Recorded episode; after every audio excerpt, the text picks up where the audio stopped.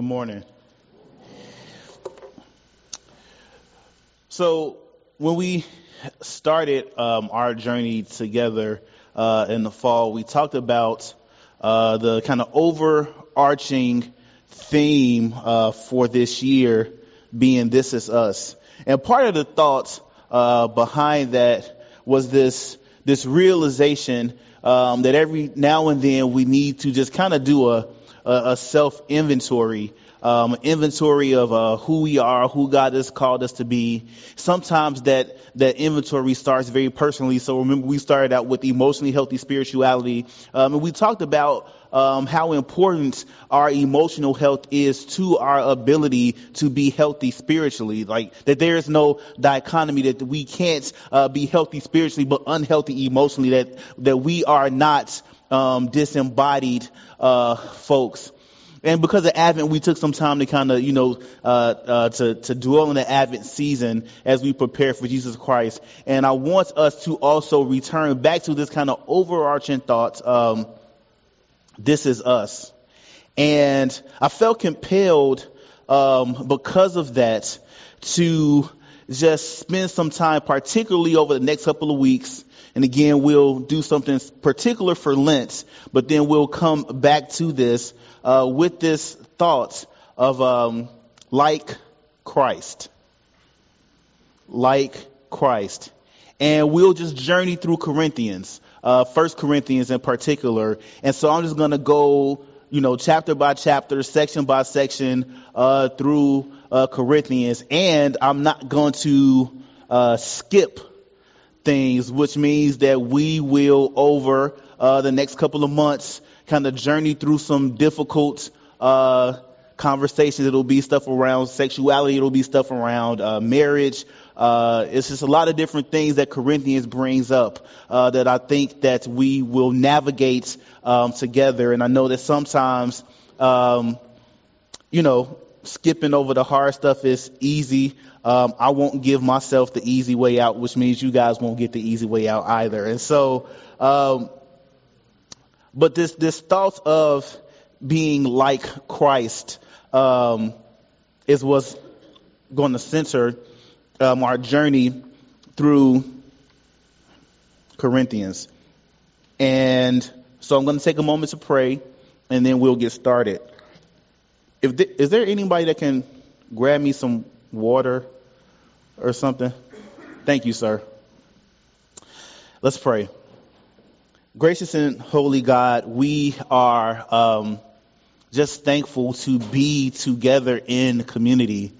Um, and um, as we think about our work for the years, we think about um, our uh, congregational meeting, dear Lord, um, it's this reminder that in the midst of being community, um, that we are uh, constantly called to be accountable to each other and constantly called to uh, think through just some of the the different and sometimes difficult things that it means to be a community of believers um, dear Lord, we know that the spirit of unity that comes from your son Jesus Christ is stronger than anything. And so we know that that will be what guides us.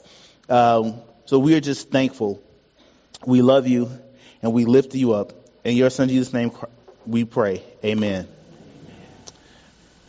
These lyrics may be familiar to you. If they are, uh, please, thank you, sir.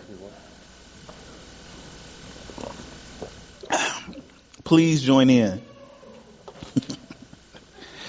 Sometimes I dream that he is me. You've got to see that's how I dream to be. Is this, is this ringing a bell yet? I know my athletes should know this. I dream I move. I dream I groove like Mike. If I could be like Mike, I want to be, I want to be like, come on. How you, you guys are, this was like one of the biggest commercials of the 80s, right? It, it was a it was a Michael Jordan Gatorade ad, right? And it was like on everything. I want to be, I want to be like my. Come on, oh my gosh! All right, somebody somebody's trying to hide how old they are. It's okay. but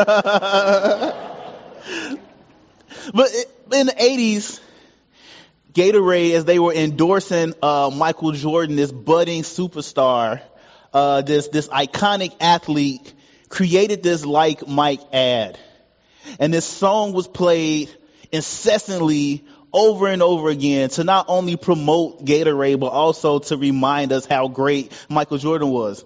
And every kid who picked up a basketball in this era wanted to be like Mike. And I remember being on the playground as a kid and people would just take jump shots and be like, Michael. And people, you know, he would stick his tongue out, you know, like all those different things that Michael Jordan did. And you, you wanted to like walk like Mike and everybody wanted to have the like Michael Jordan shoes, right? Because Michael Jordan was like so iconic to the game of basketball. He made it global, right? He made endorsement deals for athletes I mean, like, Michael changed the game in so many ways. And so, like Mike, if I could be like Mike, Michael became this role model for athletes because he had this incredible work ethic. He had this incredible competitive drive. Like Mike was the theme song of the 80s and early 90s. And for most folks who entered into not just basketball, but most sports, everybody wanted to be like Mike. I can admit that part of my gym shoe addiction is because of Michael Jordan. Like 80% of the shoes that I own are Michael Jordan's. Like Mike. And as I think about the concept of role models or, or idols or things that people shape themselves after, for the Christian, for the church, we have somebody that far exceeds Michael Jordan. We have Christ. It, it is our desire, it is our goal, our mandate to be like Christ, to be shaped by Christ. And a lot of times we say it, right? Like, oh, we want to be Christ like. But part of the reality is that a lot of times when we say it, we only want the good parts. Like we only want the easy parts. Like we we we want to be like the Christ who was able to like turn water into wine, right? like, like we want to be like the Christ that was able to like walk on water and turn a couple pieces of bread and a few fish into five thousand. It's like the like that's the cool stuff that we think about when we think about being like Christ. We think about like, oh, like Christ was so loving and he did these cool miracles, but also Christ suffered. Christ was ridiculed. And some of us have a hard time dealing with being ridiculed, right? Like that, like that's far enough. But then we think about the fact that Christ was uh, physically beaten to the point of death. And when we think about being like Christ, we are called to both aspects of it which means that there is a, a, a, certain amount of glory, there's a certain amount of, of, of good uh, times that we will experience in our pursuit to be like Christ. But we are also called to suffer. And that, and that any Christian uh, life that does not experience both the glory and the suffering, the triumph and the shame, is probably an incomplete life. And if we were to write a song called Like Christ, it will probably be composed of the lyrics that are found or the verse that is found in Philippians chapter 2 verses 6 11 when it says who being in very nature God did not consider equality with God something to be used to his own advantage. Rather, he made himself nothing by taking the very nature of a servant, being made in human likeness, and being found in appearance as a man, he humbled himself by becoming obedient to death, even death on the cross. Therefore, God exalted him to the highest place and gave him the name that is above every name, that at the name of Jesus every knee should bow in heaven and on earth and under the earth, and every tongue acknowledge that Jesus Christ is Lord to the glory of the Father. We are both called to the cross and to the glory in our pursuit of being like Christ. And brothers and sisters, part of the realization is that being like Christ is not easy. And ultimately, we cannot do it without the power of the Holy Spirit uh, shaping us and guiding us. And as we are called together as a church to be like Christ, to pursue this mission, the reality, brothers and sisters, is that it is hard. That it, it, it's not easy. And just like cars over time need wheel alignments, I believe the church also needs alignments, a spiritual alignment, because sometimes our human nature allows us to get off track. So as we journey into First Corinthians, Paul, I believe, for the same reason, writes this letter because he sees a church that has gotten off track. It's first important to remember that this epistle, this epistle, this letter is just that. It's a letter. It, it was not written with the intent to be a part of the Bible.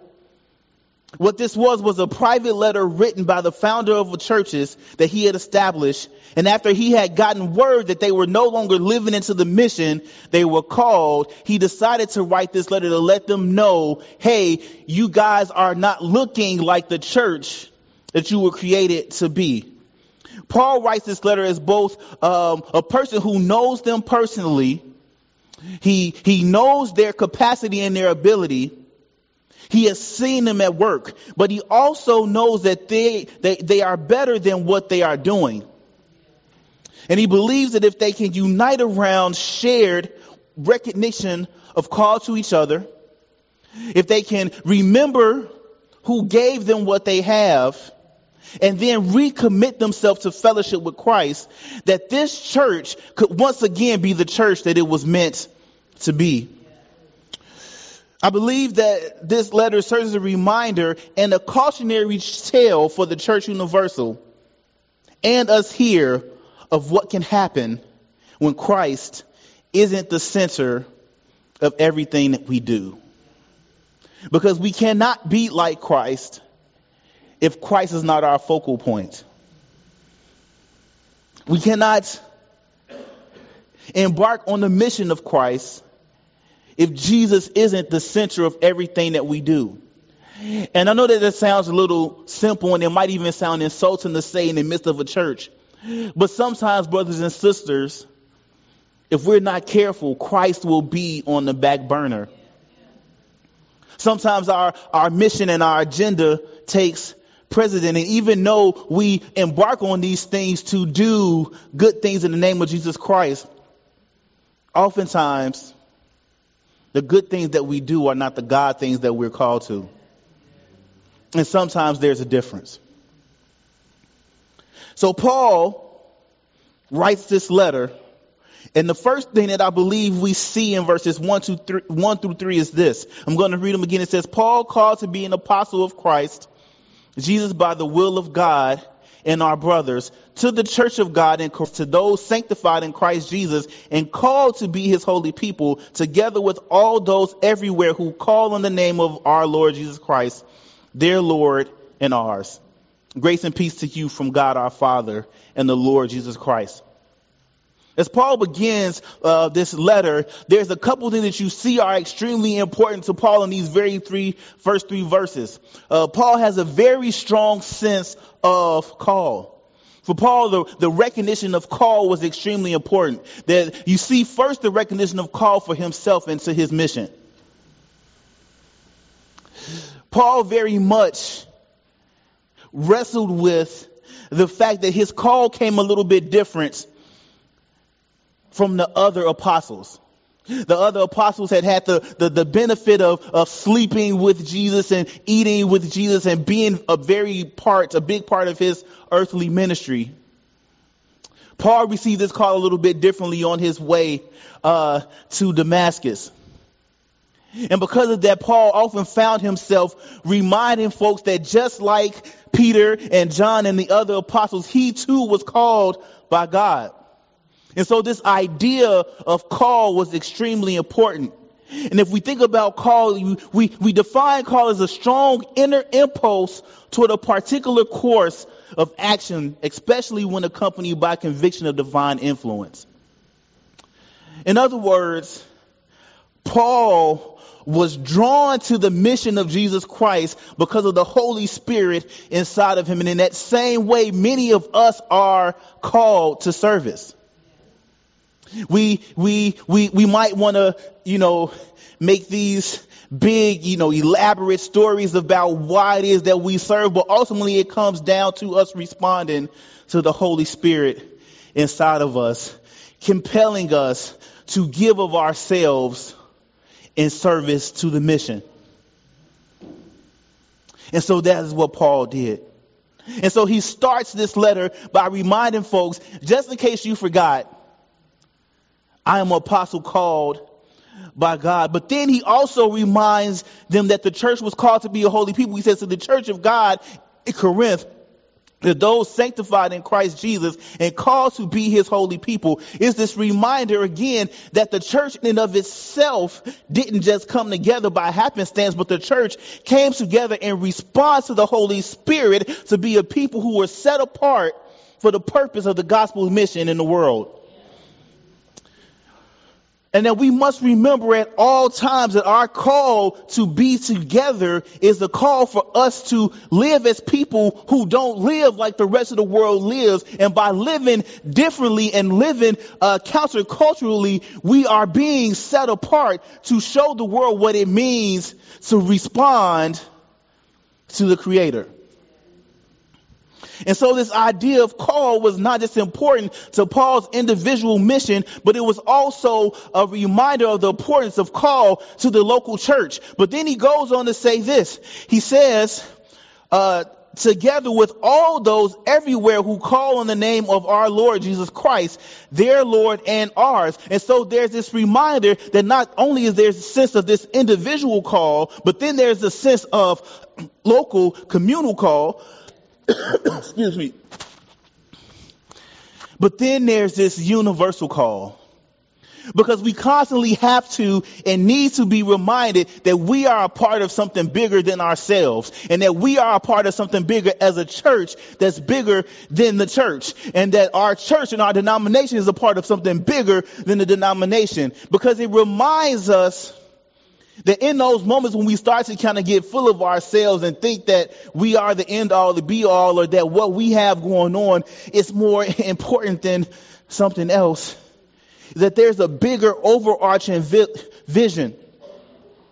And that we are a part of that overarching vision that the world saw lived out through Jesus Christ to change and transform the world and reconnect the world to God, our creator. And in those moments when, when things get difficult or in those moments when we lose our way, that we have to be reminded that when we are off course, we are affecting the larger vision and the larger mission of God in the world. And so what Paul is doing from the very outset of this letter is reminding them of this bigger call that they have as a church to be formed and shaped and guided by the image of Jesus Christ. In church, the reminder that we have to have every day when we wake up is that everything that we do needs to be shaped and formed to the image of Jesus Christ in the world because we are a part of something bigger than ourselves. And that's pretty big. Because whether we, we want to accept it or not, there are non-believers who look at us and are deciding how they engage with faith because of the way that we live out our faith. That there, there are non-believers who are gaining their understanding or their first impressions of who God is by the way that we as individuals and the way that the church lives out our faith. And when, and, and, and when you wake up in the morning and you remind yourself that somebody through my life will either be drawn closer to or pushed further away from God is kind of a sobering thing. When we, when we walk into the, the church house on Sunday and Wednesday and Tuesday for Bible studies and for worship services and things of that nature, understanding how our shared worship experience can either draw someone closer or push someone further away from God. It's pretty sobering. When we, when we think about how we gather together and we, we embark on our mission and we, and we strategize and we talk through what God has called us to, and then we go back together as a faith community into the world around us, that how we embark on our mission either draws folks closer or pushes them further away. And so, in these first three verses, Paul was doing something extremely powerful because what comes in the rest of the letter is pretty tough. And so he starts off by reminding them how important their call is to each other. Their call is to God and their call is to the mission. Brothers and sisters, one of the most important things that we can do is constantly keep the call in front of us. Because when we lose sight of the call, then we lose sight of the mission. I think about my own journey. And, and, and, and, and I have to always remind myself, even in those deep, difficult times, that the call is bigger than me. Because when things get difficult, and I say this often, we like to resort to what's comfortable. I don't know if y'all know this or not, but I'm black.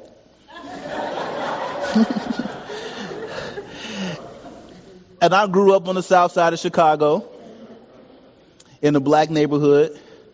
I grew up in black churches. Went to a high school that was all black. Um, you would think that the college that I will, the first when I went to Northern, for whatever reason, like the dorm I was in, like all the black folks stayed on the same floors, right? Like my life, experientially and culturally, was black. And then I get to seminary, get to North Park. and my life is not so black anymore. And, and, not only is it just not black, but then there's this whole Swedish culture, and I'm like, what? The like, what in the world is this? And it was extremely transformational. And then I began to struggle with this idea that God wasn't calling me back to the black church that I had grown up loving, that has shaped me spiritually, that shaped so much of my life. And it was kind of like, Lord, what are you, what are you doing? And, and, and it was even funny because like I joke with my wife that I felt like from like 2008, like my life just kept getting like whiter and whiter and whiter, right? Cause like at least like when I was at North Park, like the community around North Park was pretty diverse. It was still like, you know, some diversity there. Even though the seminary was predominantly white, but it was like the neighborhood and you had like all these different like ethnic restaurants. So there was some like diversity. But then he like sent us to Minnesota. right? At, at First Covenant Church in St. Paul. I mean, so like not just a covenant church. It was like one of the first covenant churches. Like you don't get more Swedish than that, right? And, and when stuff got difficult, I was like, well, maybe, maybe I can go back to the south side. Maybe, you know, I can go back to where things were comfortable for me. But, but, but because of this, this sense of call that I had on my life, it was this constant reminder like, no, Leslie, it's not about you. For whatever reason, God has chosen you to do this thing that is difficult, that is hard, that is uncomfortable. But the realization is that I think that God is, was using me to do something difficult and uncomfortable because he's calling the church to do something difficult and uncomfortable. And how can you lead a mission and serve a mission that is calling people to be difficult and to, to go into uncomfortable spaces if you yourself don't understand what it means to be uncomfortable and step outside of your comfort zone. Because part of the reason that call is so important is that if we don't have a strong sense of call to God and to each other, we won't have the perseverance that it takes to navigate the difficulty of living out our faith in the world that stands opposed to the mission of God. If it wasn't, if not for this strong sense of call, when we see the difficulty, uh, difficult things that God calls us to, it's easy to just turn and run away. Right? It's, it's easy to just kind of put it to the side and try to embark on something else. But if you've ever been called to anything in your life, whether it was a job or a church or a marriage, amen, or, or singleness, amen, right? If you've ever been called to anything in your life, you recognize the difficulty of living it out. And if not for this, this surety and sense of call, the ability to navigate it becomes almost impossible. Paul was challenging the Corinthian church to remember the call because the corrections that he was going to have to make to their shared life together was going to be difficult. He does one other thing. Verses 4 through 7, he does this.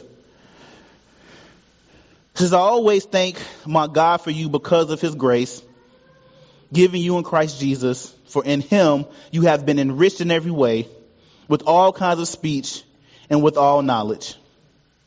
God thus confirming our testimony about Christ among you. Therefore, you do not lack any spiritual gift as you eagerly wait for our Lord Jesus Christ to be revealed. One of the things that I think that this verse is reminding us of is that the gifts that God has given each and every one of us to use in pursuit of his mission, first and foremost are God given. But they also become our witness to the world. Because not only do people watch how we live, but they watch how we live the God given uh, talents that we have. What Paul was doing was reminding the Corinthian church because what we will find out is some of what was starting to happen in the church was this, this infighting because they were trying to decide whose gifts were better. Right? So, so, so person A would say, well, I speak in tongues. And if you were familiar with, with, with chapter 13, when it says you speak in the tongue of angels or men, but have not love, you have nothing. So he, he, he, what you will see was that like, oh, I speak in tongues, so I'm better than you. Or, or, or I'm the preacher, like I, I, I can craft these really amazing sermons. Or, or I'm the, I'm the greatest vocalist alive. There, there was this infighting in the church centered around gifts. And sometimes, brothers and sisters, when we are not focused on Christ, we can, we can kind of smell ourselves a little bit too much and forget that every gift that we have was God given. And so he, he, he was reminding them in his, in his very literary, uh, genius type of way that, hey, like not only are you called to each other and restoring them the sense of call, but also saying like, hey, the very thing that you are fighting over and creating division over aren't even yours to begin with. So, so while you're fighting over who, who can have communion and who can't, while you're fighting over who's better because they, they have this gift and this other person doesn't, or maybe some person has multiple gifts, none of it is yours in the first place. And so there was a, a, a, spiritual realignment happening. Paul was kind of putting these things in perspective so that they would be in the right frame of mind to start having some of these difficult conversations that he needed to have. It, it was this, this reminder that we were called together by Christ for the mission of Christ in the world. And, and the gifts and the tools that we have to pursue this mission were given to us by Christ. And so how, and so how dare we use our gifting and use our call to do anything other than glorify God. The reality is sometimes we we do it. He ends it by saying in verse 9, he says this.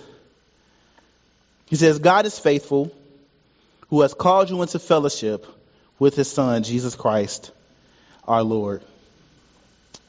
God is faithful, who has called you into fellowship with Jesus Christ, our Lord.